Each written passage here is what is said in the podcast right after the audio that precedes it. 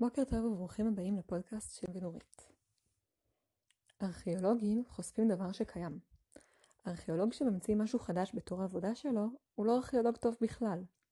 אבל ארכיאולוג שאומר, היי, תראו מה גיליתי, מצאתי משהו שהיה קיים כל הזמן והעולם לא ידע עליו, הוא ארכיאולוג שעושה בדיוק את העבודה שלו.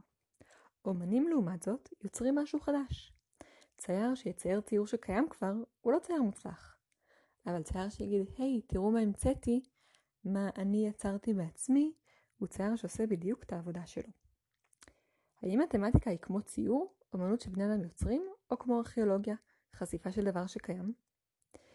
אנחנו מדברים היום על אינטליגנציה לוגית מתמטית, שהיא כוללת את היכולת להבין מערכות פורמליות ומופשטות, להבין סמלים ולזהות תבניות כמותיות, יכולת לחשב, להסיק ולאתר מבנים לוגיים ולפתור בעיות במהירות.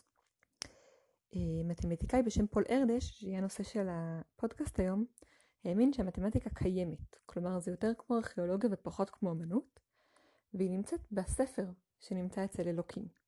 מתמטיקאים לאט לאט חושפים עוד ועוד דפים מהספר הזה, אה, של מתמטיקה שהם מגלים, אבל הם לא ממציאים אותה אלא רק מגלים אותה. פול ארדש היה מתמטיקאי יהודי ממוצא הונגרי, שבילה הרבה מחייו בארצות הברית. אבל אה, תקופה מאוד ארוכה מחייו הוא באמת נע ונד בעולם, כל פעם אה, התארח אצל חברים אחרים שלו ופתר איתם אה, בעיות במתמטיקה. כששאלו אותו בן כמה הוא, הוא סיפר שהוא בן שניים וחצי מיליארד שנים. איך זה יכול להיות? זה בגלל שכשהוא היה ילד, אה, המדענים העריכו שכדור הארץ בן שני מיליארד שנים, וכשהוא גדל, שינו את ההערכות לארבע וחצי מיליארד. לפי החישוב שלו, זה אומר שהוא עצמו בן שניים וחצי מיליארד שנים, כי כשהוא היה ילד כדור הארץ היה בן שניים מיליארד, ועכשיו הוא בן ארבע וחצי מיליארד.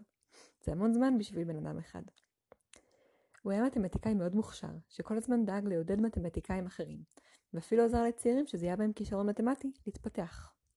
בהרבה דברים אחרים הוא לא כל כך היה מוכשר.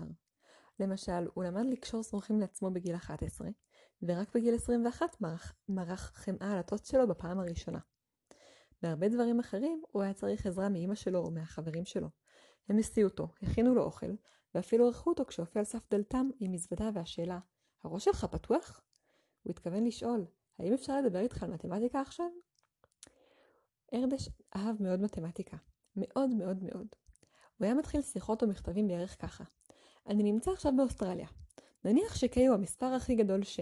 או בעיה מתמטית אחרת. הוא לא ידע לדבר על נושאים אחרים. לא התעניין בנושאים אחרים, ועסק המון במתמטיקה. כשהוא היה מאוד מבוגר, לאט לאט נחלשה הראייה שלו, והוא היה צריך ניתוח בעיניים. אחרי המון דחיות הוא הסכים לניתוח, והרופא הסביר לו באריכות איך יראה הניתוח בין השעתיים, איך הוא יתבצע. דוקטור, שאל ארדש, אני אוכל לקרוא? בטח, בשביל זה הניתוח נועד, כדי לשפר את הראייה שלך כדי שתוכל לקרוא. אז הוא נכנס לחדר הניתוח, אבל אז הוא ראה שמתחילים לעמעם את האורות. מה? אבל אמרת שאני אוכל לקרוא. הוא התכוון כמובן שהוא רוצה לקרוא תוך כדי הניתוח, כי אם מנתחים עין אחת, אין סיבה שהשנייה לא תוכל אה, לקרוא בינתיים מאמר במתמטיקה. הניתוח לא התחיל עד שהאוניברסיטה הקרובה לא שלחה מתמטיקאי שיהיה נוכח לידו וידבר איתו על מתמטיקה בזמן הניתוח.